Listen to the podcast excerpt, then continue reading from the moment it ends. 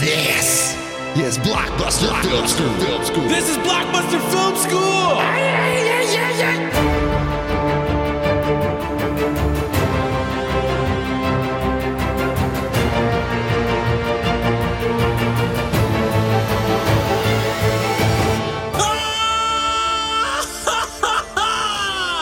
Hey, Bonner. Nice to see you, Nicholas. Hello. Hello. How's it going? Welcome to the Blockbuster Film School, the Royal Film School Academy, where you are currently enrolled. I'm Alex Bonner, and guess what? You just heard a handsome Dan impression from the handsomest man in the world, Mr. Nicholas Souter. I think I destroyed my voice forever. That's right. Welcome to the party, pal. Um, Am I talking? Can you hear me? I can. I can't hear anything. Your mouth isn't moving though, so it's telepathic. How is that recording? Brain Teps, super producer Brain Teps is here. He is recording our telepathic thoughts. Oh, no. You heard my thought about shorts. Where's another White Claw? Oh, everyone has a thought that's just racing through their head all the time. Well, you're here because you want to learn about film. You want to learn about the true history of film, the true, The truest. yes, the truest nature of the cinematic What's art. really happening behind the camera, perhaps Hmm. with the money aspect. If you will. Have we ever gotten into that so far? I don't know. I don't know, Nick. Have we ever talked about morons who've done insane things in the cinematic arts? Because I think we have one of the great, great, Yes. great monarchs of moronic cinema. If you could spell megalomaniac any way you wanted, I'd spell it S I L V E R. Let me tell you a little something because I'm just a regular old film producer guy named Joel Silver. Yeah. If you don't know who Joel Silver is, Well- you know who Joel Silver is. you do. That's basically you, it. You have watched a Joel Silver film Yes. before. If you don't exactly know what's happening with Joel Silver, we're going to explain it to you because it's Blockbuster Film School. Yeah. We're doing this. It's going down. And listen, Joel, he's a real classy guy. He's never done Ooh. anything insane. He's a real normal guy. Ah. Yes, yes. He's not dressed like an evil version of Dom DeLuise all the time. um, He also doesn't have a $5 million Diego Rivera mural Oh. just in the entrance of his house. yes. Of Diego Rivera? Like that he stole from like a- Yeah. No, no, no, no. I know he's into art. We'll talk about his art collection. Yeah. How this is real passion. This is real passion. Movies are just bullshit for morons. Um Scumbags. Just so you guys know, that accent is not going to stop. I apologize. I've been trying to stop doing it, but you know, Brian's shaking his head. We know you haven't been trying to stop. and there's no way I could do it because I'm sorry, Mr. Joel Silver. He was born in South Orange, New Jersey. Hey, and New Jersey, what exit? yeah, Hey, what, you do? And um, You know the crazy thing is that joke is from Joe's apartment. Yes. And every time I meet somebody from New Jersey, I go, "What exit?" They tell me the exit. And go, "Oh, you're from Jersey." I'm like, "No, no, back no, away no, from me." no, you are the only weirdos who have a turnpike where you have to pay money to get off of to go whatever weird shit you are, full of barrows and devils. And when you go to the gas station, some random asshole shows up and is like, "You got to pay me. You got to pay me to pump your gas." I once drove to They're New like, York. "What?" I once drove to New York in 11 hours. It would have been 10, Mm-hmm. but I spent an hour lost on the New Jersey Turnpike to the point where the guy working the toll booth just goes, just take the next exit. I don't care where you go. I'm tired of seeing you. I can't keep letting you go for free. I'm like, I'm sorry. This Sleater-Kinney's album stuck in my CD player. They just threw some change on him. We're like, "Thanks, asshole." Yeah. It was actually just a bunch of checker pieces. We ran out of coins at that point a while ago. He's like, these are still worth money in New Jersey, to tell you the truth. Anyway, so, well, we're going to talk about Joel Silver this evening. And Joel Silver was born July 14th, 1952, in South Orange, New Jersey, which we mentioned. He is a film producer. He has been making movies since 1976. Silver was born and raised in South Orange, New Jersey. His dad was a public relations executive. His family is Jewish. He attended Columbia High School in Maplewood, New Jersey. What is his family? They Your are- voice dropped out there for a second. Jewish. They have the Jewish persuasion. Is his real last name Silver? That's weird. I don't know. Here's a little fun fact. While he was in high school, Silver, a guy named Buzzy Hellring, and Jonny Hines created the rules for what would eventually be called Ultimate Frisbee. And he was later inducted into the USA Ultimate Frisbee Hall of Fame as a creator of Ultimate Frisbee. Okay, this is already where we're at on Joel Silver. Okay, this is what we're talking about already. I really didn't think we were going to go there. I, in high school, this man helped invent a game that would bring joy to white guys with dreads across the world. And it's just been a slow descent ever since. He loves white guys with dreads, which we'll actually get into because that happens a lot in his I movies. know. Just think, if he didn't invent Ultimate Frisbee, Incubus would never have been a band. That's true. Listen, bro. Brandon Boyd has some cool lyrics, and I just hold on a second. I forgot what I was talking about. I'm high as fuck right now. All right. Anyways, so Silver began his career at Lawrence Gordon Productions, where he eventually became president of motion pictures for the company. What the hell is Lawrence Gordon Productions? I don't know. But it Same was a guy named Gordon. Correct. But it was a New Jersey based film company. I'm sure that was riveting. However, they did manage to put together a movie called The Warriors, the Walter Hill 1979 Warriors. This should tell you something right off the bat. His very first movie is one of the ultimate cult classics of all time. Nick, do you like The Warriors? I, at the moment, yes. First time I saw the Warriors, Yeah. I loved it. The second time I saw the Warriors, I was like, ooh, I might have told this person to buy this DVD on a misformed opinion. Yes. I do love the Warriors. Mm-hmm. The director's cut, where Walter Hill has all those fucking stupid comic book frames in, they get transition scenes, Yes. is terrible. Yes. Yeah. Agreed. Agreed. I don't side with the producers very often. Yes. Well, I think okay. So I think we should kind of go into quickly my normal film history lesson of what a film producer does. Ostensibly, Cocaine. okay. Ostensibly, a film producer is the person with money. They have artistic talent, but they have money. The producer is the one who gets the Best Picture Oscar because they are the person who puts the entire production together. They are the one who hires theoretically from the bottom up. They hire the casting director, they hire the cinematographer, they hire the director. They are involved all the way through. They choose typically a director to run the shoot to make the look of the movie, but that's because it's something that they agree with and like. And we'll get into this because Joel Silver works with To put it with restaurant terms, the producer is the GM, correct. the owner is the studio head, Mm. and the director is the floor manager. Correct. Although they have a little more in that analogy, they have a little more say over who the head chef is. They Yeah. choose the director and they also have a spoiler alert because they put a lot of the money up. They are in charge of getting more of the money at the end. they Yes. they divvy out a little bit of the money to everybody, but mostly they get the money. Except if you're Joel Silver, Hmm. you will definitely take A lot more of the money. a lot more money. First of all, actually, if you're Joel Silver, you'll take an advance against the back end Oh. because Well, we'll get into need- I- yes. I'm just saying. Yes. There are spots to get money for the movie Absolutely. all the time. if you want to be a producer, kids, you should be a producer, okay? Yeah. The main problem is you need some cash, right? You need to learn cinematic arts, you need to learn how movies work, but you need some cash. And if you actually have money to produce a movie, I mean, to be fair, you're the one putting up the money, okay? So any of the profits that come out of the movie, you're probably going to be the one who reaps the benefits. And then that's theoretically in an independent cinema sequence situation, you would be the one who reaps the majority. However, producers often then will be hired by larger producers, studios, for instance, and they are even bigger producers, executive producers. They will then hire you to make the movie, hire the people, do the stuff. You still get a bigger chunk. What a producer is, is always in flux, but altogether, the producer of a set is the big boss. They are the one who is in charge of the whole goddamn show.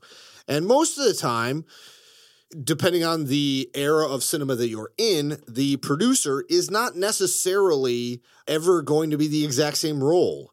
If you were a producer in the golden age of Hollywood, you were probably one of the actual mm, sort of how to put this uh, founders or partners of the studio itself.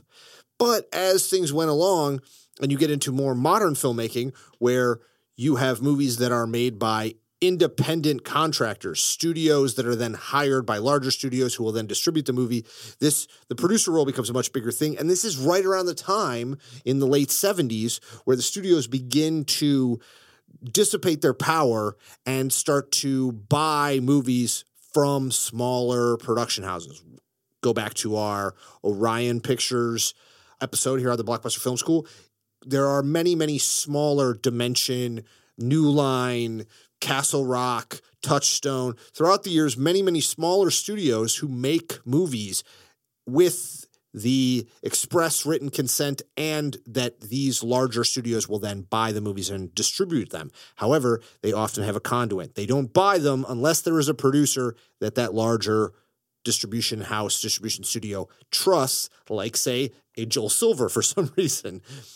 They're often kind of the salesman sort of role in a lot of ways. They're the ones who have to talk to everybody. They're the ones who have to negotiate the whole deal. The movie is their movie in a lot of ways. Everyone likes to think that the director is necessarily the main top boss of the movie, but that's not necessarily true. They are the art- artistic boss of the movie when the movie is being shot. But the movie, from its early inception, a producer often will buy a script. They will then say, I like this script. I want to have it made. They'll go around to actors they know. They'll go around to, even more so, they'll go around to acting agents they know, bring the script, bring these things, figure out actors who want to be in the movie. Then they'll go around to investors, try to sell them on the movie, get equity for the movie. Then they'll go around once they have equity and start to put together the whole movie from the top to bottom of the entire cast, the entire crew, including the director. So the producing role is often something that's kind of misunderstood in modern cinema, in all cinema, but is ostensibly for a single movie the most powerful character involved in the entire production house. And as you can imagine, it turns a lot of people into megalomaniacs. So, Nicholas, what was the first time that you remember understanding what a Joel Silver was or what a producer was? I suppose that is maybe a question. Because it's two very different ideologies. Yes. The first producer I realized was a producer was Debra Hill mm. because this goes back to always with me to John Carpenter. Agreed. So I knew what a producer was through Debra Hill, Yes. but that was for independent cinema. Yes. And then as I got older and saw more movies like that and realized who Joel Silver was, I was like, oh, that makes a lot of sense. Yes. Yes. Someone should get Debra Hill some money. He, agreed. Also, RIP. R.I.P. R.I.P. But she had money. It goes with what I was saying. She had money. She liked John Carpenter, wanted Yeah, to make exactly. movies. She put together these things, got John Carpenter, and made and put the whole movie together so he could have a movie. Yeah. And also, they were the, like you said, like you take a little bit of money, Mm-hmm. you spend it, you sell it for more money. Exactly. Exactly. And oftentimes the producer and director do often have a sort of symbiotic role. Oftentimes a producer will work with a director they like. And so the production itself ideally will be, as example, one I've never made before, but like the Indiana Jones movies where George Lucas put up the money, he was the producer, and Steven Spielberg directed them. And they worked as sort of a symbiotic team, both of them very powerful, both of them able to do a lot of things, but George Lucas had a lot more money, Lucasfilm, all this technology, all this stuff that was part of his thing. He hires his friend Steven Spielberg to direct the Indiana Jones movies. So that's just kind of a general outlier of how producing works. Joel Silver is a weird character though, because He is bizarre. he is because even when we were talking about the Warriors, he appears out of nowhere. He appears from dirtball nowhere New Jersey cinema with something called The Warriors, which did become even at the time a hit and a cult classic. Which if you've never seen The Warriors, I think you should. I think you should. It changes the game for a lot of things. It really does. It's a very different sort of movie. It's almost a science fiction movie. It's a movie that Mm, It's a fantasy film. in this weird way where it's like an alternate dimension movie. It is It's one of those movies where it's in love with the idea of New York, even though it's not New York. It's what everybody is in love with. The Mm. Yes. idea of New York as opposed to being there and paying eight dollars for a cup of coffee. And I think this will go into a lot of the stuff that Silver does in his movies, in which he often will have very bombastic things that are the world, but they are not the world. Yeah. They are bombastic versions of the world. They are crazy person versions of the world that people seem to like to watch. Uh, we will get into some of his movies. We're going to just talk about Joel himself. This is going to be kind of all over the place because if you don't know who Joel Silver is, he has produced, no joke, something like a hundred films. He is one of the most prolific Hollywood producers of all time. He has become almost a caricature of himself, which we will talk about. That he is the Hollywood producer guy. Literally become a character He himself. i- i- is he got when, snuck on a set so he could do it. when I do that voice, I'm doing Joel Silver because that Hollywood. Yeah, yeah, that's the right. No, no, no. We're gonna need more explosions in this movie, so that speedboat is gonna have to crash into that. And then that's literally the Hollywood producer guy, the guy with the New York accent, the New Jersey accent, who shows up into Los Angeles and is kind of a big, tough, weirdo guy who bosses people around. But as all insane Hollywood producers, uh, has his share of controversy about his behavior and how he acts. So we'll talk about that. Yeah. But in the beginning, he makes The Warriors.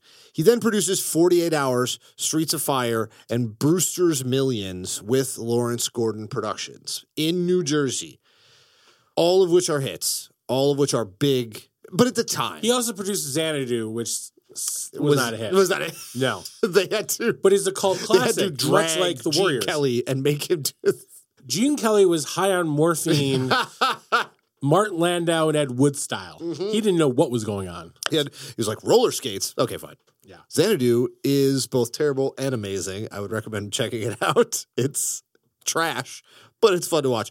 But 48 Hours, he, before anybody, like I said, maybe early versions of the Buddy Cop movie, he hires Eddie Murphy before anybody else hired Eddie Murphy. Streets of Fire, that's early stuff with Rick Moranis and Diane Lane. I mean, Willem he- Dafoe. Willem Dafoe, he has an eye for talent. He absolutely does. Brewster's Millions, he figured out that that would sort of work with uh, Willy Wonka and Richard Pryor, the, this sort of weird pairing. He, I mean, kind of created these movies that nobody really in the 80s didn't even know that they wanted, and they wanted them.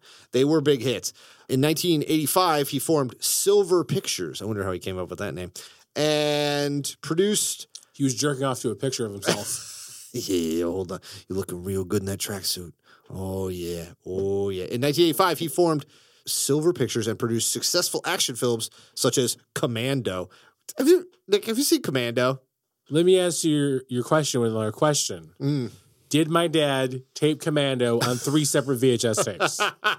yes, he did. I'm John Matrix. I'm just a normal guy trying to raise my daughter who is on Who's the Boss. How dare you try to.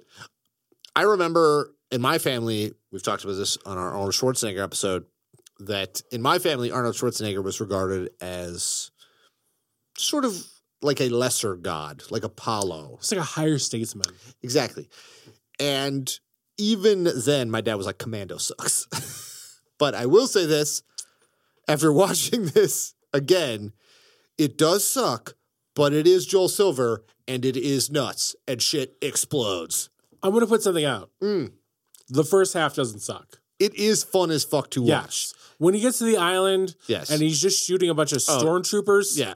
It doesn't everyone's work. shooting at him and like they're nobody nobody has ever shot a gun before. Yes. Nobody hits him at all. It's one guy versus a million.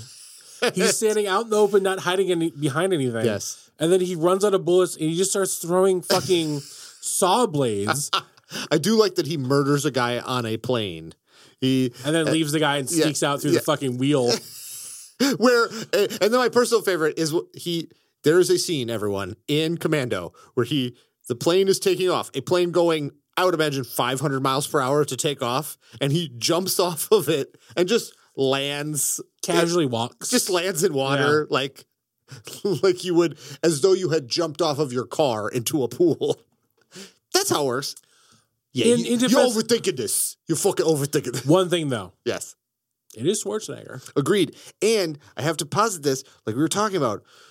Nobody knew they wanted this, but Joel Silver is creating a comic book reality in his movies. Before this, in the late 70s, there is this grittier side. There is Scorsese.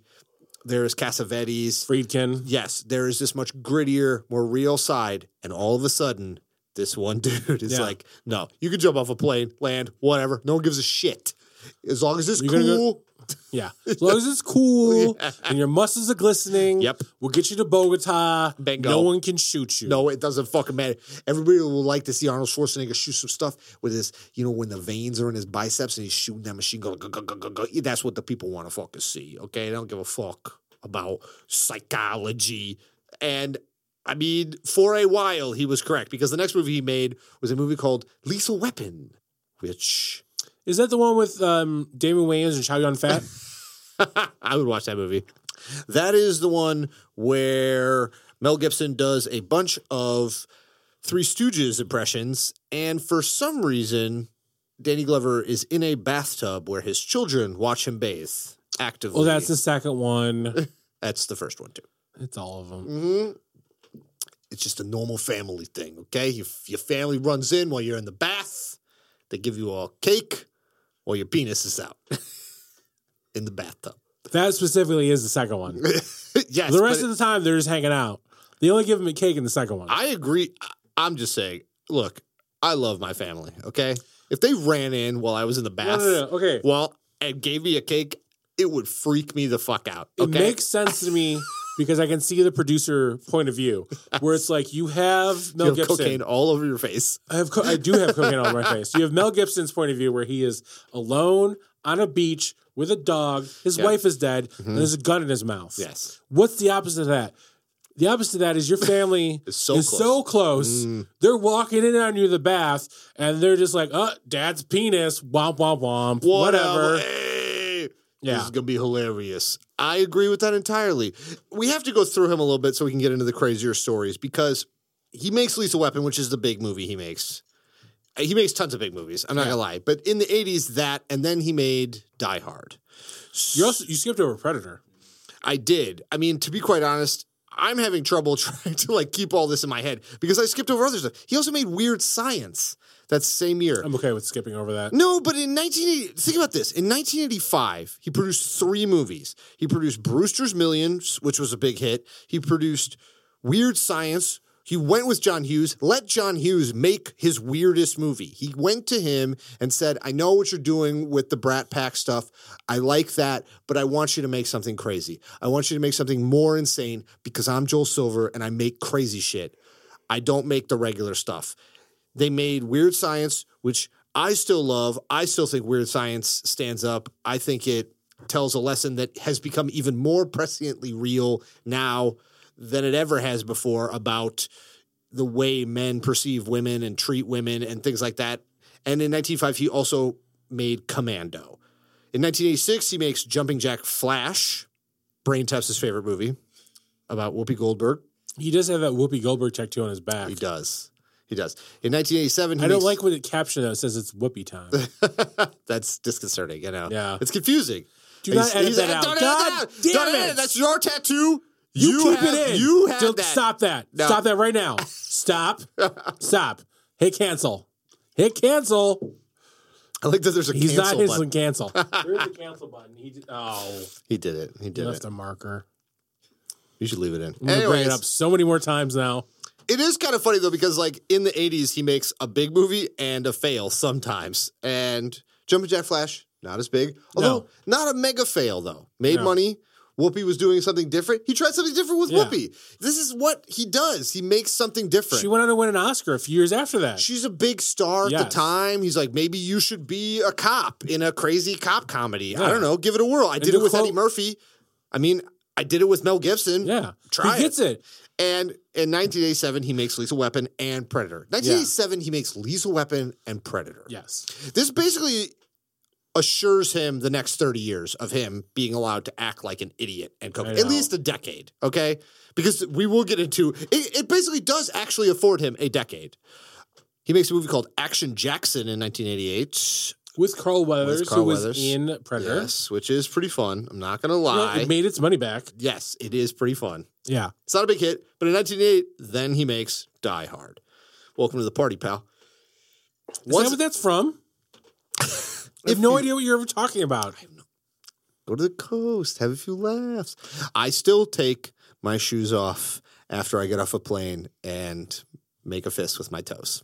Yeah, but you do it in the cab. It's fucking weird. It is weird. I'm not traveling with you ever again. I also am not wearing shoes during the entire flight just to I freak know. everybody out. It's so weird. I don't have any trouble with coronavirus on the plane because I'm not wearing a shirt, so no one sits near me.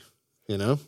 I'm never going back to Baltimore because of you. um, but he makes Die Hard. Once again, another movie that is not. He takes John McTiernan, a director that nobody had really kind of known what to do with. A movie, Bruce Willis, a actor that nobody knew what to do with. yeah, let's also point out we pointed this out before, but it bears repeating. Mm. Die Hard was made for $32 million. Yes. Five million of that went to Bruce Willis. Mm. And the studio flipped the fuck out that that was a choice that they were making because why would they give this guy from Moonlighting five million dollars to shoot Alan Rickman? Exactly. And also, there's some really interesting stuff about the making of that movie where a lot of actors passed on it because they liked the script, they liked McTiernan, but they didn't. They thought the idea of an action star hiding was, you know, Beneath them. Yeah, it was wienery. It was something you wouldn't do. You, oh, you'd hide from the bad guys? No, you should show up like in Commando and just annihilate them with your biceps out. And I'll give Silver already understanding. No, you got to mix it up. You got to change this. You have to flip the concepts of what these genres are on their head. He is at the time, especially and always, kind of an action producer. That's what he likes. Can I read the quote though? Is it Do it. No, do it. Read it up, baby. Okay, so this is a quote that he very famously said. This is from a Hollywood Reporter thing. Silver's signature movies, action adventure hits, are not award contenders. He once described fans of his films as scum of the earth and was known for saying, I don't make art, I buy art. Okay. I think this is later Joel Silver, A. But B, I mean, I have to say, That's Joel Silver as a person. I know, but as scum of the earth, personally, I understand. I get it. I want to see this dumbass shit. Okay. Yeah, so do I. like these dumbass movies. I've convinced my family to watch Die Hard every Christmas. It's amazing. He somehow understood elements of, I'm not going to say the lowest common denominator, but a lower common denominator that was not being addressed in Hollywood. As I said, in the 70s, the quote unquote action movies are a much headier thing. yeah. And he says to himself, no, no. People watch shit to blow up and funny stuff to happen and cool guys doing cool stuff. Yeah. And Everybody wants to be the hero. Yes. Popeye Doyle is not the hero. The guy No. got fucking away. Yes, he, yes. All of his heroes are super relatable. You want to be them. You relate to them somehow, at least in the 80s stuff, particularly. And I think things like Lethal Weapon, Predator, Die Hard, and then in 1989, he makes Roadhouse and Lethal Weapon 2, which is his biggest year in a lot of ways financially, and at least of the 80s. And same thing. Everyone saw Patrick Swayze as the guy from Dirty Dancing. You know, the guy with the cool hair. Nobody saw him as an action star, but Silver said to himself, No, I'm to make the craziest hillbilly action mayhem movie, and it's to have the guy with the cool hair who was a famous dancer, and I'm to put him in it, and people still talk about it. It's still relevant. It's crazy. It's as much as Joel Silver is a maniac in a certain way, you obviously a certain way. We're doing an episode about him. You have to respect the guy. Yeah. You have to. At least is producing. especially back then the Yeah. the 80s joel silver his understanding of what the audience would like to see even though a lot of the world maybe said to themselves this is real stupid this is real stupid and he was like yeah i got news for you the world is real stupid Yeah. so I want to say we one thing about Roadhouse real fast. yes do it I don't like it. I don't give a fuck. I don't like Roadhouse. Oh, un. I used to fuck guys like you in prison. Listen, I have to tell you something. I, for a long time, fought against Roadhouse. And then as I've gotten older, same thing. I find myself watching it like once a year. It's nonsense. The bad guys sneak up on people in monster trucks. Okay? Yeah, it's it is the magic of Joel Silver. He is not a good movie producer in the sense of making, like you said, things that you would call necessarily artistically good. They are That's what he said. bananas. It's bananas.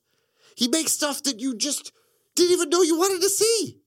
I didn't want to see anything in the Roadhouse. The fact that Patrick Swayze, his ninja kicks look like dance kicks, and he danced ninja kicks people in that movie. I don't even know what to say. Also, that's how Texas is, okay? So you're being racist against Texas. I'm fine with that. Okay, that's fine. All right. Also, Lethal Weapon 2, probably the best Lethal Weapon movie.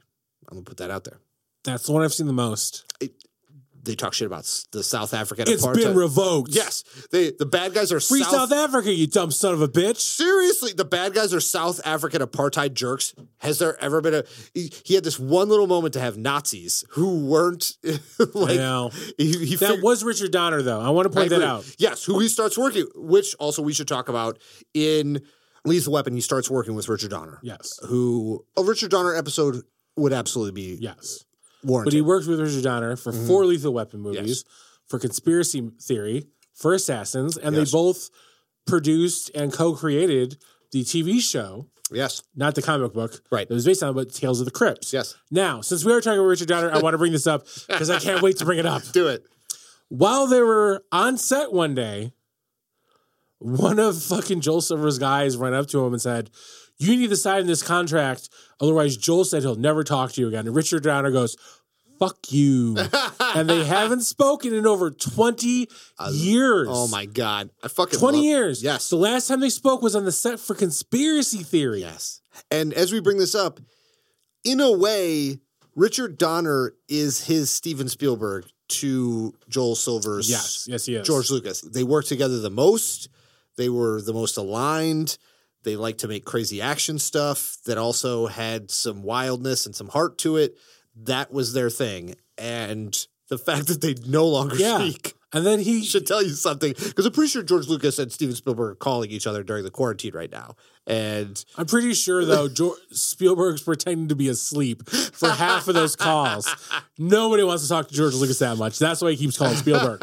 But Richard Donner went to find out that the thing he tried to get him to sign was going to screw him out of all the money yes. that was supposed to come to him from Tales from the Oh, Crypt, yes. and also pin on him all the production overhead. I, know, I know. I think I'm just trying to get through the timeline here. I know I can't help it. I'm, it's okay. I no, I we should do this as Yeah. it comes because this is good.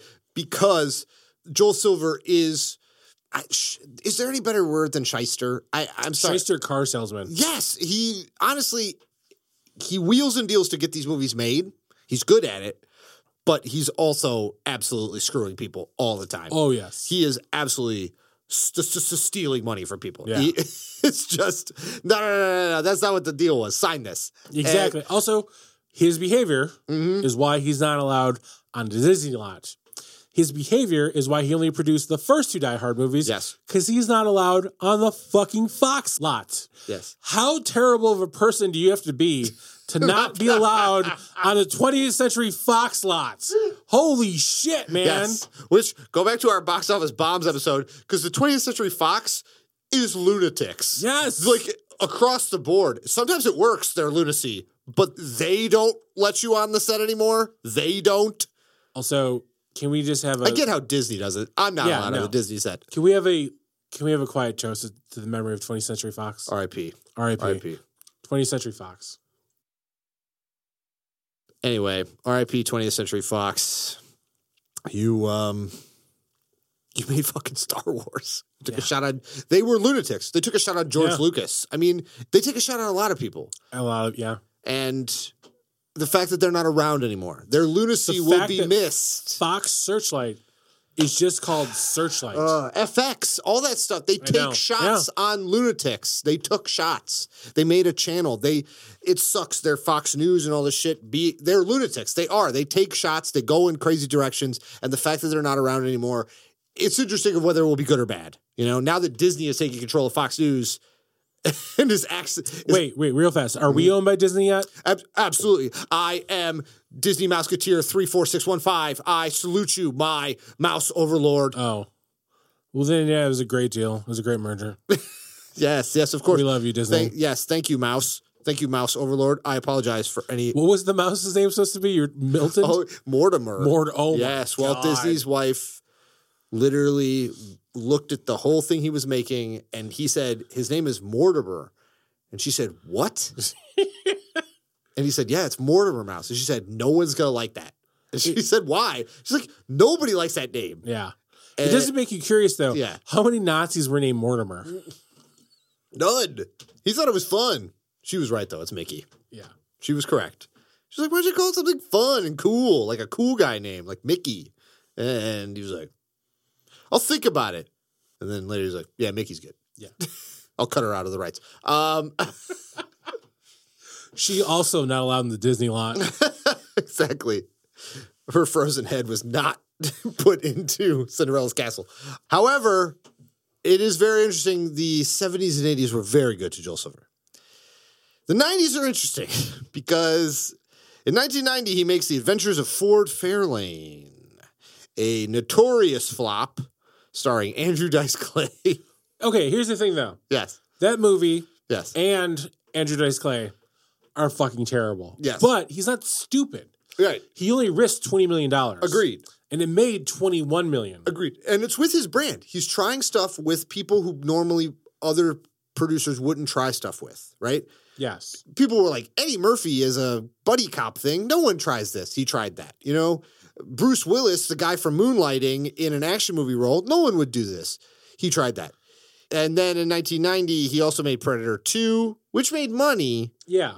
but I think it's gotten bigger since then. agreed. He brought in Danny Glover. Uh, He was too old for that invisible shit. was that Shane Black? No. No. No. He was kind of an early champion of Shane Black. Shane Black is in Predator. Because there was a writer's strike and he was on set to punch things up. Agreed. Yeah, Stephen Hopkins. I don't even know who that is. so this is what we're talking about. But 1991, he makes Hudson Hawk. God.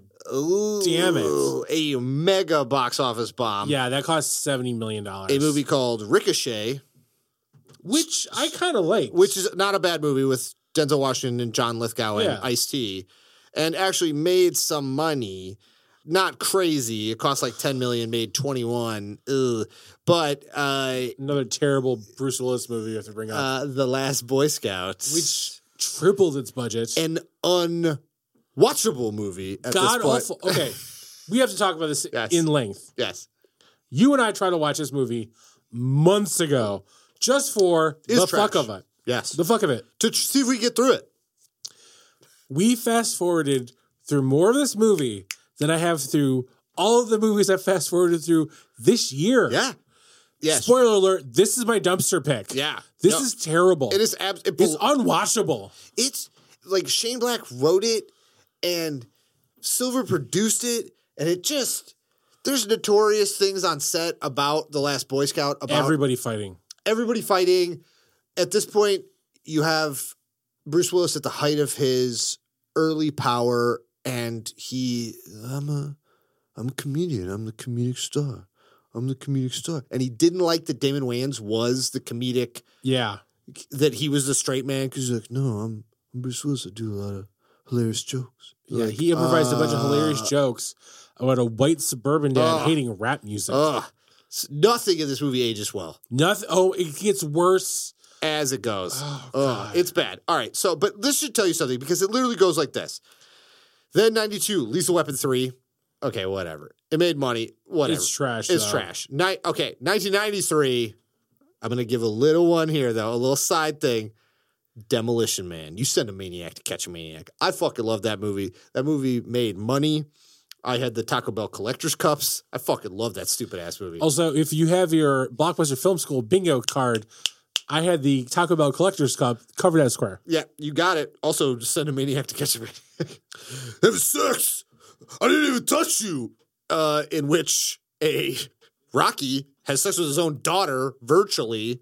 Oh yeah, that happened. 1984, he makes Richie Rich. He's got a string of bullshit here. Yes. 1995, he makes Assassins, Fair Games. Assassins to be brought up because You and I tried to watch it last night. it is bad. He does bring in Antonio Banderas, a young actor. Yeah. Uh, Who is kind of like I said, is Yeah. interesting in this because he's playing it not only gay Yeah. but fundamentally mentally challenged. Yes, and he brings in Julianne Moore and Antonio Banderas, and he encounters these young writers from Chicago named the Wachowskis. And this is the first time he works with them. The movie's not that good.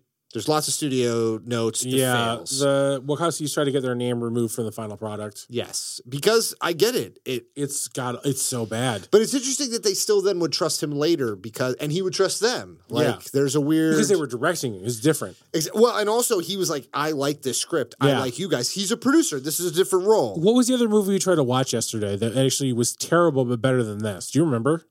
Oh, uh, Broken Arrow. Oh.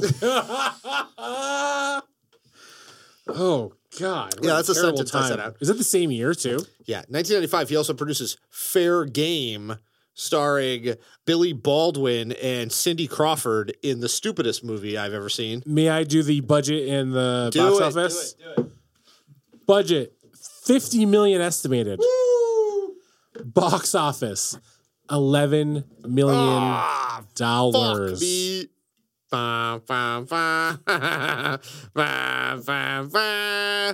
Okay. But I do appreciate still Joel Silver taking people who are not normally people put into movies. He's trying some action stuff with them. He's like, yeah, that Cindy Crawford's real hot. And that Billy Baldwin's got a real nice face. He's like if Alec Baldwin was handsome. And I'm going to put this in a movie. In 95 Alec Baldwin was still handsome. But he would have never made Fair Game with Joel No. Silver. Alec Baldwin 95 still had talent. Still had, and had more presence of mind to be like, yeah. This is the kind of thing I would do. There's do. a reason there's an Alec Baldwin and the rest. this is not a movie I would make right now. Yeah. This is a terrible idea. I'm Alec Baldwin. Um, so he then makes a movie called Executive Decision in 1996. Kurt Sorry, Russell Kurt Ru- and Steven Seagal. Yes. That one kind of fun, did make money. I like that movie. They Yes. kill Steven Seagal in the first 20 minutes. right. $50 million budget, box office 122. Two thumbs up from super producer Brian It's- Tepps. dude, when he gets sucked out of the window, what, We're not going to make it. You are. yeah, and then just buy Steven Seagal. Oh, yeah. John Mm-hmm. Leguizamo. Yeah. Joel Silver still finding a way to stay alive, even in these fail eras of the 90s, making money and bringing in people he's never brought in before. Well, Bordello of Blood. Not even Bordello of Blood. Right, so- yeah. Bordello, Actually, Bordello of Blood only cost $2 million to make. Right, made money. And that goes into, he was on HBO at the time. Him and Richard Donner are making a big cult hit called Tales from the Crypt. And that's making a lot of stuff enough so that they made a movie called Bordello of Blood. The, And the second in their movies about Tales from the Crypt. Absolutely. And I I love Tales from the Crypt. There are Tales from the Crypt episodes that I think about all the time. And same thing, Silver as a producer saying to himself, I don't even have time to work with all the directors and actors I'd like to work with. Here's a show with me and my best buddy, Richard Donner, who eventually we will have such a falling out with because I steal money from. I want to make a show with him. It's so good. And Bordello of Blood is not bad. It's not bad. It's worth watching. I would say just find a way. If you got HBO, you just check out all the old uh, Tales from the Crypt episodes. They got them all up there. So check them out. But yes, 1997, he makes Father's Day. Is that what you're. I am in disbelief. now I'm assuming okay, so it's Ivan Reitman directing, and then you have Robin Williams, Billy Crystal, and Julie Louise Dreyfus. Yes. I'm assuming most of the money went to Williams and Crystal because the budget for this movie was eighty-five million dollars. This is the height of his hubris, though. Box office was thirty-six. It was also written by a guy named Babaloo Mandel. so that's, That's uh, right here. No, I know it's I know that's there, but Bab- is that Howie Mandel? and he just let's just call me Babalu. Babaloo. Put a condom on my head. Don't touch me. Don't now. touch me. I'm Howie Mandel. Don't touch me. You got I have to COVID. shave all my You got germs. Ah. That was my that was my Alex Bonner impression. Uh, thank you, thank you for that. I appreciate that. It's you were spot on. Um, Father's Day is terrible, oh, it's got awful. and two of my favorite comedic actors, uh, three of my favorite comedic actors with Julia Julia Julia Lewis Dreyfus Louis-Dreyfus, and it is trash. Trash. Two of my comedic actors are in there. Guess who I'm not including? I love Billy Crystal. Come on, Oh no, I was I like Robin Williams and serious stuff. I like Robin Williams across the I don't board. think I Billy Crystal, Julie Louise Dreyfus. Those are my two picks. There's an element where Robin Williams is interesting because, and we can get into this in our Robin Williams episode, which we will do. But Robin Williams is kind of a singular sort of personality. Yes. It's almost better when he is the only one there. It becomes funny because he is in control of the entire situation. When he's put with other people who are genuinely sort of classic comedic actors like Yeah. Billy Crystal and Dreyfus, it doesn't work. It doesn't work. You get a 90 second montage of him trying on different clothes and Yes. doing different accents to approach his maybe son. Yes. And yeah, him on ensemble comedies was never No. his forte. That was never his thing. But I will say this to Silver's credit, on paper, that makes a certain amount of sense. You're trying these guys you've never worked with before. Ivan Reitman, you've never worked with before. You're trying some stuff. Maybe, I don't know, maybe this works. Maybe this goes. Uh, it doesn't. But 1987, he still makes Conspiracy Theory with Mel Gibson and Julia Roberts, which makes uh, a decent amount of money. its budget was 80 million bucks. I know. It made 150 million. Because they both make $20 million a movie. yes, yes. At that point, 90 ah, if you were an actor in Hollywood in the 90s, congratulations! Oh my God. Congratulations. Carrey was making $20 million a movie. Everybody was making bucks. Yeah. There was no way to stream anything. There was no way to steal anything or siphon money off. The internet was still 56K. You had- it took me five minutes to download a picture Yes. of uh, what's her name from Victoria's Secret. Yes, you had to buy a CD for $25 to listen to any music at all. Yeah. Like everything was controlled, everything was paid for. You it almost in a certain way I love the chaotic free for all of humanity, but I also do appreciate that there was this one golden age where artists got paid because there was control over the art itself. But 1998, he makes Lethal Weapon 4, Nick's favorite movie of all time. However, in 1998, the Wachowskis from Chicago, Illinois, sit him down and they show him, apparently in its entirety, Ghost in the Shell. They don't pitch him anything. They just come for a meeting. They tell him something. He says, What the fuck are you talking about? They have a fucking VHS of Ghost in the Shell. They put it in the VHS and show him it in its entirety. And he says, You guys think you can actually fucking make this in a live action version? And the Wachowskis go, We know we can make this. We can make this in a live action version. And we have an entire script ready to go. They show him the script. It is called The Matrix. He says, it's maybe one of the things that I will give Joel Silver his hubris, his mania, his being a fucking gangster. He says, I'm literally going to double down harder on this than maybe any Hollywood executive, any Hollywood producer, because at this point, he is a big member of fucking Warner Brothers. He is not a studio head, but he is a big boss at Warner. Warner Brothers has him on retainer. And he says, okay, he already understands that the studios won't like the script. They won't understand it. They won't know dick about it. So, in maybe the most deft move that he ever made in his entire career, he then basically gets the funding for the movie based on the script, gets somewhere around $60 million, knows he's going to need way more than that, then takes the shooting to Australia where he knows that it will be cheaper, but also the studios won't be up his ass about what they're shooting. They begin to shoot The Matrix, and then he starts sending them back dailies of what they have, including like the bullet scene. He makes them shoot the bullet scene with the three dimensional camera first. The studio executives at Warner Brothers say, okay, we get it. And they send him an additional $150 million to complete the movie. He initially even got the script greenlit because Will Smith agreed to be Neo. It didn't go down. And then he had almost as like a side thing because the Wachowskis knew Keanu and he was like, fuck it. So they got Keanu. They put the whole thing together. They, by hook or by crook, made that movie, put it together.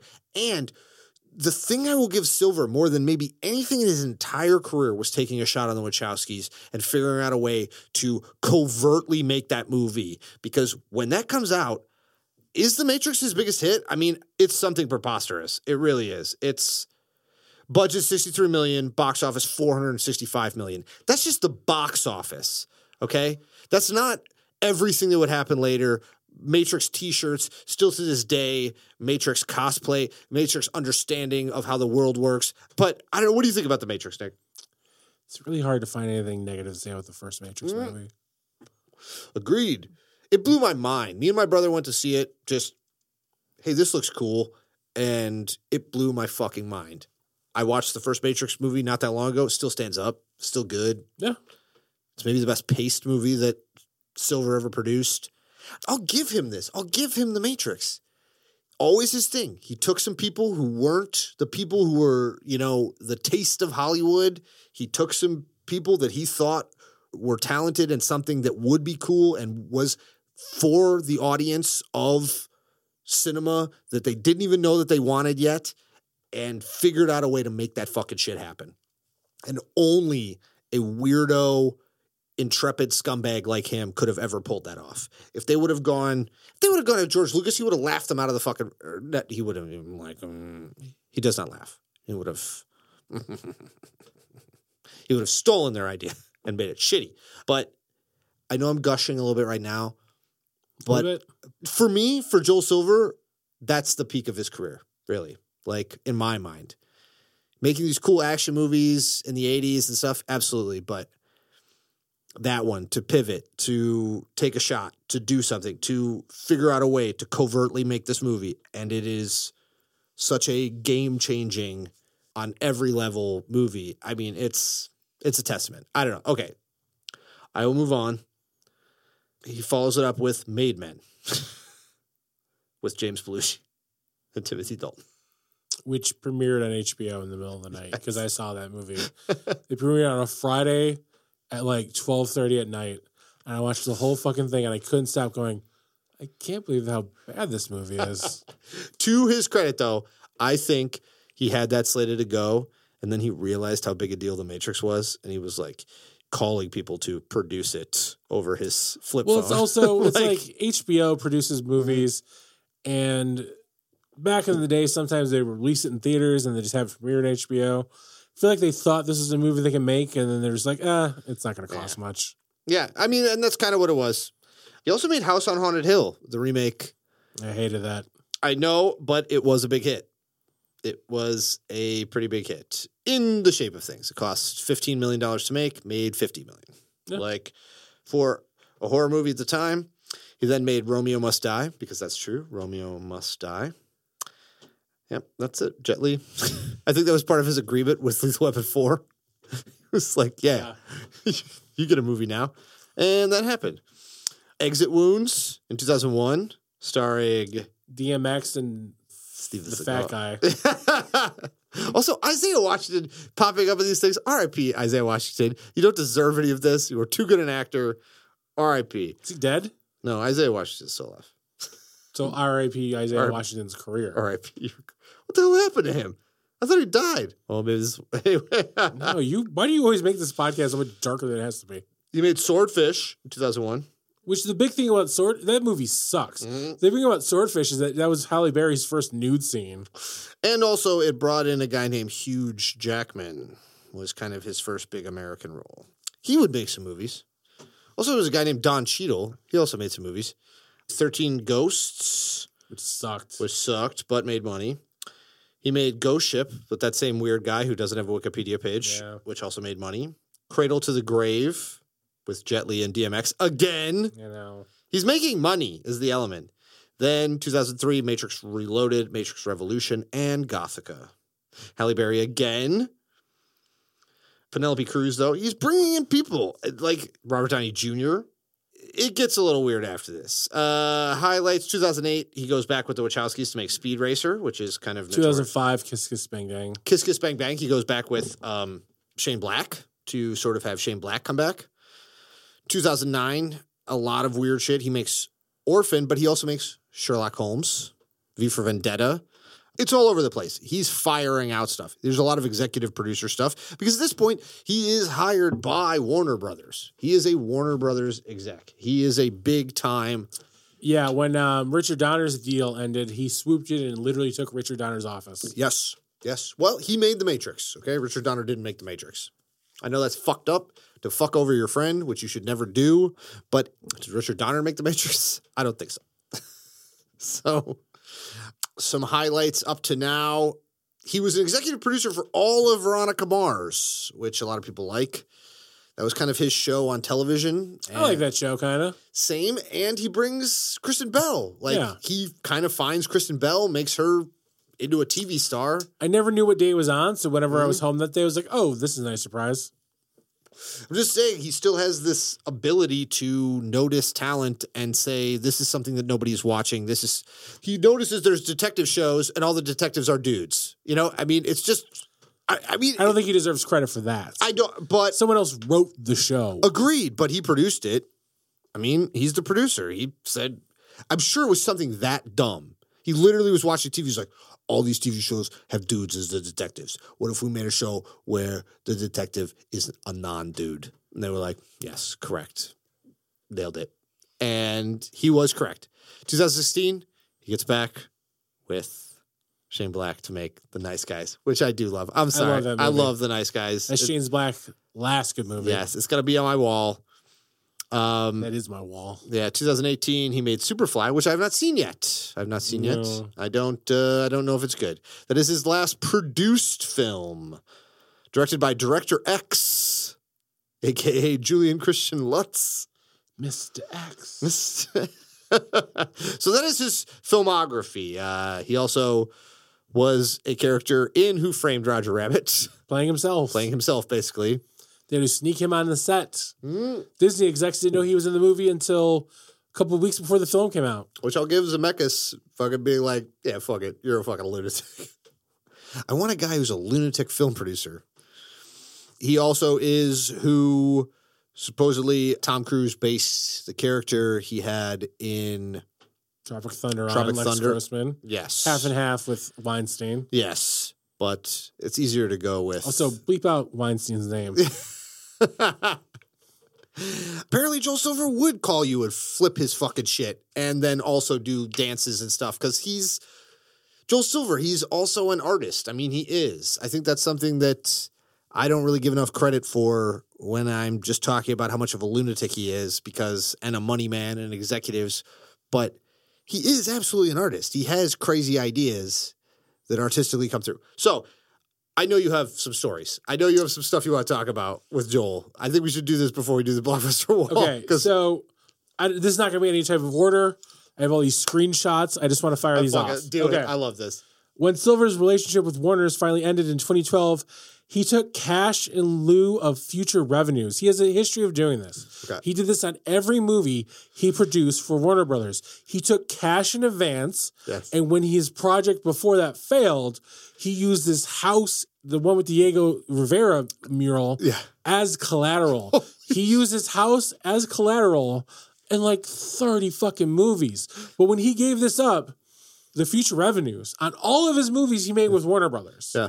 Which even happened before he had that contract with them. Yeah. The people from the article talked to people at Warner Brothers and they said that he owed 30 plus million dollars. To which, when they talked to Joel Silver about it, he goes, It was more than $30 million. he didn't know the number. But instead of taking years of revenues, mm. because think about it, The Matrix is on Netflix Yeah.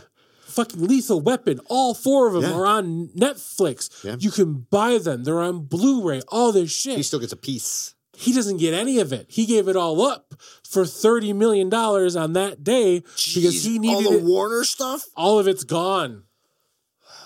That's crazy. That's he doesn't plan long term. no. So when the article was written, it was before the Nice Guys came out, and the guy that owns that hockey team, I, I talked to The. Edmonton Oilers. Yes. Yes. He decided his his net worth was Deadmonton. Edmonton because his worth was 4.3 billion dollars at the time. He decided to invest in Silver Pictures. That relationship, Yeah. shocker, went sour. So then I was watching a YouTube news thing from December 2019. Yes. This one finance company was hired to help Joel Silver find more money.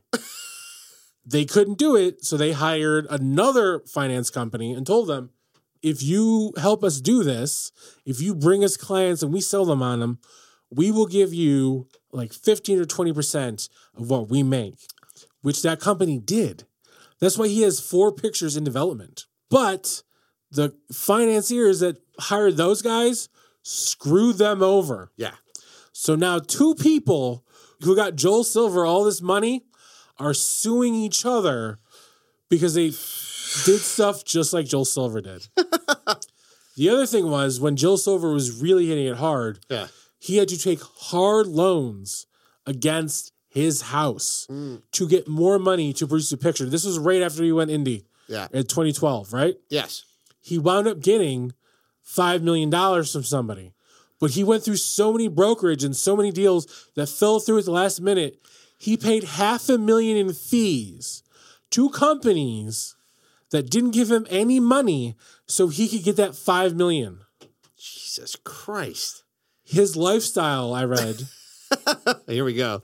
has not changed at all, which includes every year in the winter. Keeping in mind, he lives in LA. Yeah. And in the winter, he goes to Italy and brings his 11 person staff with him so that they could cook Right. authentic Italian foods with authentic Italian products in Italy. He flies over his whole family and these 11 people that work for him to make him ravioli instead of going to a fucking restaurant in Italy. Nah, nah, nah. They don't make it right. What I also have a theory though. He was an executive for Warner Brothers for so long, from like basically the Matrix to like 2010, that I have a theory that he was probably siphoning money away the entire time. And so when they tagged him with 30 million bucks, he was like, Yeah, I owe you 30 million bucks. Because according to Wikipedia, he's worth like $400 million. Yes. So there's a very real possibility he was like, Oh, is that what you guys are going to tag me with? Oh, yeah, I do. I owe you 30 million bucks. Yeah. Because he literally was just like double dropping as an executive on Warner Brothers for years. Just, you know what? Romeo must die. The budget is a hundred million dollars. And they're like, I thought it was 50. He's like, Yeah, I thought so too, but you know, here we are. So So, this is what Richard Donner has to say about yes. his guy who produced seven of his movies, mm-hmm. and they produced Tales from the Crypt together. they at one point were buddies. They, They have not spoken since the last Lethal Weapon movie. That was 1998. That's 22 years. they kissed in a hot tub one time. It got weird. This is what Richard Donner, s- Donner, who was one of Silver's vowed enemies, said this. this is what the article says. Vowed enemies. He's charming. He's funny. He's delightful. But keep your eye on him. Joel will use you and get everything he can. Yeah, he will. I mean, yeah, I think you nailed it. I think like that's the element. I mean, we could go into the fact that the guy collects real estate from fucking Frank Lloyd Wright. Frank Lloyd Wright buildings. He owns the only plantation that Frank Lloyd Wright ever designed. yes. And then turned it into some fucking spectacle. Yeah. One of his houses in LA turned into an animal sanctuary where he also housed an incredibly dangerous hippopotamus. Hippos are the only animals you cannot train for films because they're too violent. He's like, I relate to this. Yes. This hippo would also steal money from Richard Donner. this is exactly the kind of animal I'm into.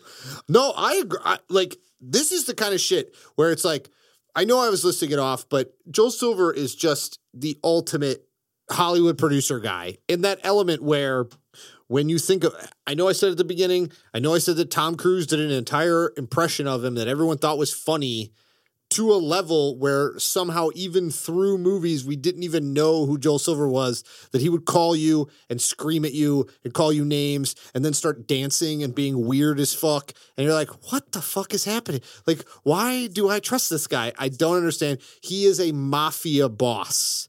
He is a mafia Hollywood boss who was legit like a true like Lucky Luciano or something where he did pick it right. He did pick Richard Donner once. He did pick the Wachowskis. He did do it correctly, but he was going to steal from all of them Yeah. because that's how he operates. That's his thing. And still, Joel, if you want to work with us, you can steal from me. Okay. You want to produce a movie with us, you can steal from me. once we make the movie. Okay, like Or give us a bunch of money and we'll call it Joel Silver's blockbuster. I think there's an element. So I, I, I think I, I'm sure he stole money from all of them, but I get why. This is why he takes people who weren't big stars. This is why he takes risks on people, right? Because he, in his mind, has a give and take, right? Where it's like, I made you into a big star. Now you can go make your own money. Yeah, I stole all the money from that movie, but you were jack shit and I made you a fucking star. Now you go make money and I fucking take the money. So if you want to be pissed about it, I mean, was a Hollywood producer going to take a shot on you otherwise? I don't think so. And I kind of almost see the logic of it. Like, it is weird with Richard Donner. It is weird because I'm sure at a certain point he's like, You're not lifting me up. I'm Richard Donner. We've Yeah. been friends for years. You're just straight up stealing Yeah, from me no, now. he literally, Like, as as fucking um, Donner put it, he sent some minion with him with a fucking contract, and Yeah. Richard Donner was like, "Fuck off." also, the real fast before we get to the wall and the Mm. dumpster, which I can't wait for it. I'm. It's so weird to be more excited about the dumpster than the wall in an episode. to be fair, I think there's an element. The guy is an actual gangster. He is an actual gangster. He found a way to make stuff and do things that nobody else was doing. It is the positive side of all of this, but it also creates mayhem enemies because he was absolutely stealing from people, but in his mind, giving them something back in return. And yes, why did he get kicked off the Fox lot, Nick? He got kicked off the Fox lot because while they were making Die Hard, hmm. he was waiting in line to get onto the lot behind like three or four other cars and couldn't wait. So he instructed his driver to drive through the gate like a gangster. Yes. To which point he was never allowed in the Fox lot again. Yeah. And then after Die Hard, with the budget doubled during filming, Yeah. and then during Ford Fairlane, where also the budget doubled during Always. filming. This is part of the gangster thing, though. He tells you a budget, sends you back some dailies that look good, and he's like, "Oh, we're gonna need another seventy million dollars," knowing that they need like twenty, right? And Like- then he eats that, that fifty million goes into paintings and random weird shit. And then in his mind, he's saying, "Oh, this movie's gonna make one hundred fifty million dollars. It's gonna be fine. It's gonna come out clean. It's gonna be fine."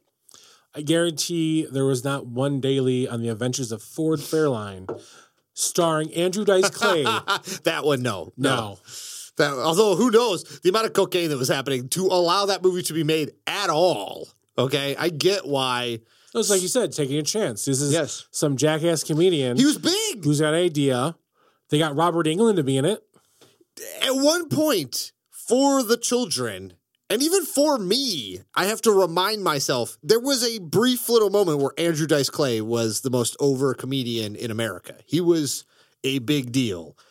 But to be fair, there was a moment where Eddie Murphy was the most over comedian in America, and nobody knew what to do with him, and he put him in action movies, and it worked. You know, I mean, so he thought this would work with with Dice, and it did not mm. because it turns out Dice is less talented than Eddie Murphy. Which is not really a solve anyone had. That's not really a that's Yeah. not really a sentence at all. That's just that's like saying gold is worth more than rocks. Yeah. That's like saying oxygen is more valuable to a person than cyanide. Yes, correct. Correct. Exactly. Oh. Uh, all right. So, do you have any other uh, tidbits before we go into uh, the dumpster? I feel like I read all my favorites. There's so much. There's, I mean, honestly, it's an element with Silver where also when you were talking about the 20th Century Fox thing, he was a Warner Brothers guy. So in Hollywood, there is also a little bit when you're at a producer level, you're the GM of the Chicago Bears, and you go try to talk to the Green Bay Packers, and they act like dicks. To like, oh, who are you? We won't let you onto the lot. Fuck you! And then you drive your car through the thing, right?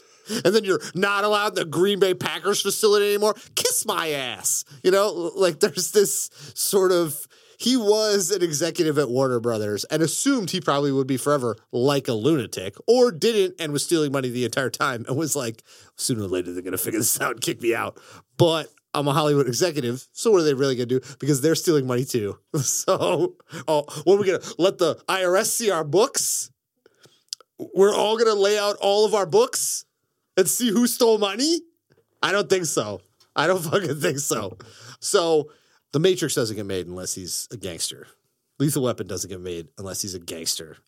Predator doesn't get made unless he's a gangster. Like there's an element where I personally am worried in the future now that we have exclusively corporate movie making. I know he's a scumbag, but if we don't I have, think you're a scumbag too. I mean, I know I am. I'm correct. Silver yes. thinks anyone who likes his films Yes. is a scumbag. And he is correct. He is correct. That is correct. But I wonder if when he says my audience is scumbags, is he being detrimental? Is he being insulting? Or is he talking about like himself a little bit? Uh, maybe, but he honestly he called us the scum of the earth, and Which he he just makes money. He just makes movies that he thinks are bright and flashy, and people will go see. It's an interesting element. And I don't know what the context is because I was saying there's a notorious story about how he was a hairdresser at one point. That was how he came up. He was a famous hairdresser. Big and flashy, especially if you're from Jersey. Absolutely. He did the hair for Barbra Streisand. Barbra Streisand. And that was literally, he was Barbra Streisand's boyfriend. How funny would it have been if I knew another actor from Yentl, though? that would have been amazing. right? All right, it's time for the Blockbuster Film School Dumpster.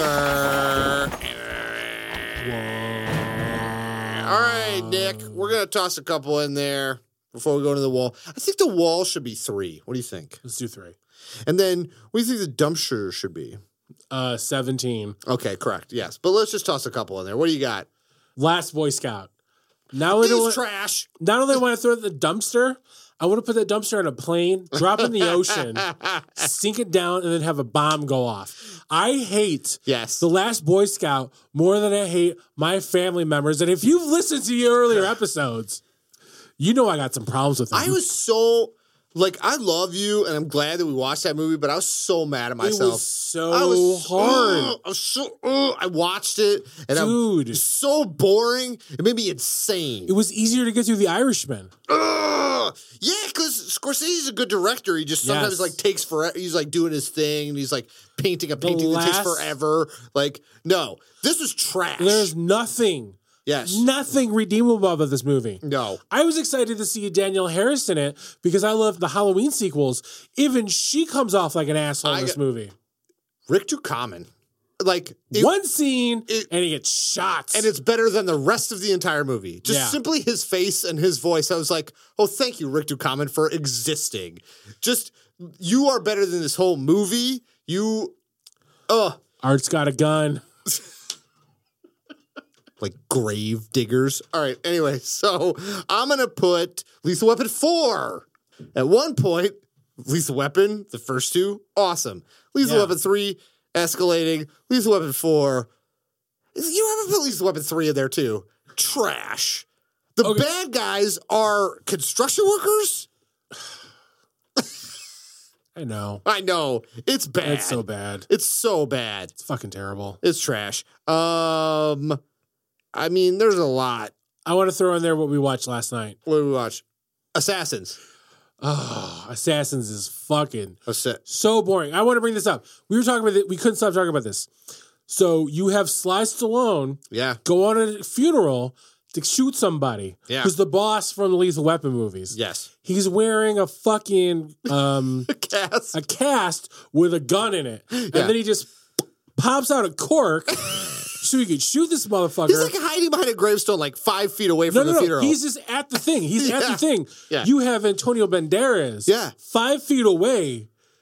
First of all, there's a bunch of mobsters there. They don't do anything or look or No. anything. You have some flamboyant, beautiful Latino man yes. With hair like an angel. Acting his ass off trying to Yeah, save he that is movie. try- he is Ewan McGregor in the prequels. Yes. compared to in for Assassins. Mm. Like the people from Phantasm hid more behind gravestones Oh than this God. asshole. Just pop this motherfucker off, and then Sylvester Stallone, who's there to shoot the same guy, chases him, pins him behind a grave.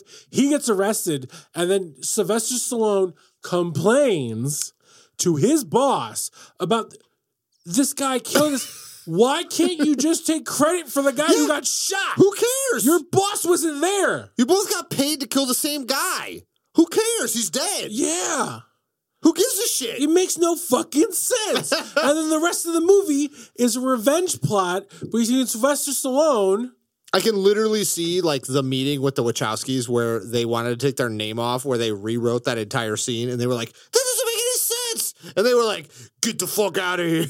And then there's literally like Silver, like, "Don't worry about it. I'll get you guys on the back end. It's all good. It's all, what- uh, don't fuck. It's all. Don't fucking worry about it. Don't fucking worry about it. I'll get you. You guys come with some crazy ass shit about like fuck computers. You, ha- you have to stop right now. I can't take any more silver impressions. I'm sorry. oh, you guys do computers or whatever. And they're like, he's a computer guy. I'll get you. Don't worry about it. Anyway, all right. So let's do it's time. It's time for the Blockbuster Film School Wall.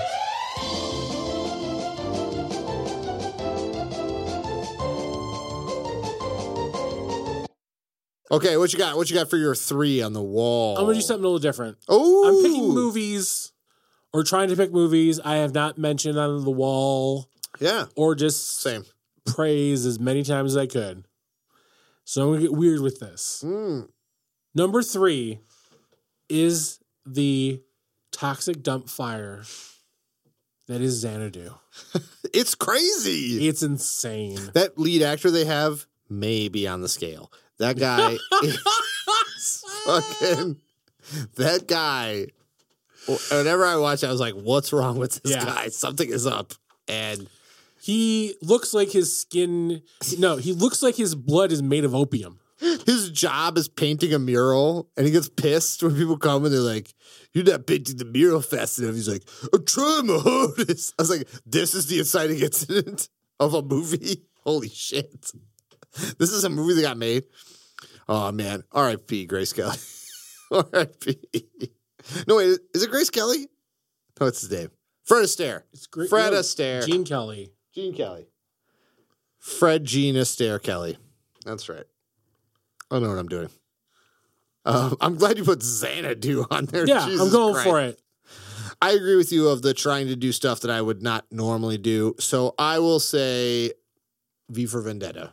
I appreciate him going with the Wachowskis again, making maybe the coolest Alan Moore movie ever.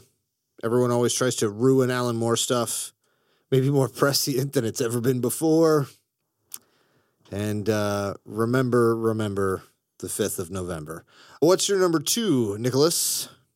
You know what? I've never brought up the Matrix. The Matrix is number two. Hell yeah. It's my number two as well. Yeah. So we can team up on that. Because you know what? The fucking Matrix is badass. Yeah. And I'm sorry. And same thing. On hmm. the count of three, Yeah. we're gonna say the best part of the Matrix at the same time. We ready? Okay. Yeah. One, two, three. Joey, Joey Pants. Pants alone. it's true. Yeah. It's like what was he- that monologue he has where he's like, I can't even eat a goddamn steak anymore. Yeah. I gotta be in the goddamn internet. I know it's just the Matrix telling me that this is juicy Oh. and delicious and cooked to perfection. Yeah. And I know it's fake, but I don't care. And he eats it and he goes, Ignorance is bliss. I like that the uh there's a character in it called Switch, right? And in the original script, Switch in the real world was a man, and in the Matrix, Switch is a woman, Mm. and that's kind of an integral part. And according to legend, Joel Silver literally was like, I like what you guys are doing. It's a cool idea, but we ran out of fucking money. So Switch is the same actor because I haven't got time to be negotiating two fucking contracts. Let's go. Honestly, I just figured since the Wachowskis are into BDSM, Switch was just a guy or a person who could be in control but didn't mind losing it. Mm. Interesting. Yeah. Interesting. But interesting about anyway. All right, we'll get into the Wachowskis. They'll have their own episode. It'll be fucking dope. It'll actually be really fucking That'd be dope. great. Yes. Maybe we could try to get them on. Or Lana, I heart you. Uh I fucking love talking to you at the Chicago Diner. Please come and hang out with us. Maybe we could try. Maybe I can figure out a way. Maybe I can. I'll bring hummus. It's vegan. Yes, yes, for real. You are super cool and one of my favorite directors. All right, so what's your number one, Nick? It's the nice guys. Nice guys is so fucking good. It's so good. You took the Lord's name in vain. I found it pretty useful, Janet. I I love the nice guys. I could watch that every day. Like the end scene where fucking mm, a little help. The end scene where Ryan Gosling literally thinks he's invincible and just goes balls out yes, nonstop yes, because he doesn't think he could die. yes. It's insane. It's so good. and it's I- hilarious. I could watch Gosling smoke cigarettes all day, every day. Honestly, there's something about it. I don't know. I don't want to talk about that. I'll go smoke a cigarette. It's pretty goddamn good. I'm gonna put this out there. My number one on Joel Silver. I'll give him credit. He changed the game of what John Hughes could do. He changed the game for Robert Downey Jr.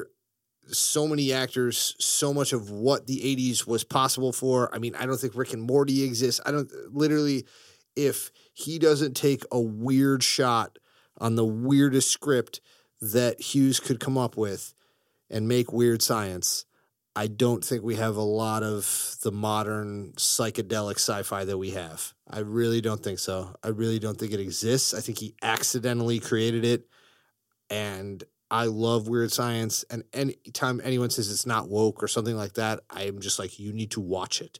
You need to watch it and see that actually the part of why it's crazy is that it's more woke than you possibly could imagine. It's fucking nuts. It is amazing. And it goes into all these things of like I'm gonna create a perfect woman for myself, and then you do, and she actually is God, and she actually is perfect, and she actually changes your life, but she is not a sexual being. It's like the craziest, coolest, wildest thing I've ever seen, maybe in the history of my life. And Joel Silver produced it, so I love weird science, and uh, also um, Bill Paxton as as the brother, as the shithead brother. Awesome. I love it. All right, so I think that's it, team. I think we did a Joel Silver episode. I think we pulled it off. Joel, if you want to work with us, hey man, we love you. I know we're talking shit, but we love you. And Yeah. I know no one's ever talked shit about you. Also, Joel, just like it's not gonna make any sense, but while we recorded this, I stole forty five dollars from these two guys, so I came out ahead. He's like, yeah, yeah, well, I mean, they agreed to 25%, you know? so you're in the right. Listen, Joel, you want to come hang out? Joel Silver presents Blockbuster Film School. I agree with Nick. I'm in. Yeah, 100%. but what are the fucking chances Joel Silver 100% he's listening. will ever come to even as gentrified as it is now, Humboldt Park? He's a he's an old dirtbag from fucking New Jersey. You think that guy cares? Yeah, No, I don't. he wears all purple silver clothes now. Yeah, but see, that's what I like about Joel Silver is that I think Joel Silver actually is like not that. He is the guy who will take a shot. He will go to the weird neighborhood. He doesn't give a fuck. He's He'll not- pay for us to fly out to him. he'll get out of the fucking car and be like, "Fuck him, yeah, Yeah. yeah, yeah, yeah." He won't pay for our luggage. No, That's on us. nah. You could show up and not bring anything. That's fine. You think Joel Silver's scared of a bad neighborhood? I don't think so. This is a fucking Steven Spielberg. Okay, fucking all right. So. It's I love- weird dig at, Spiel- at Senior Spielbergo. I love Steven, but all right, look, I love you guys. This has been Blockbuster Film School. Brian Taft, super producer. Nicholas Souter, uh, headmaster of the Blockbuster Film School. I'm Alex Bonner.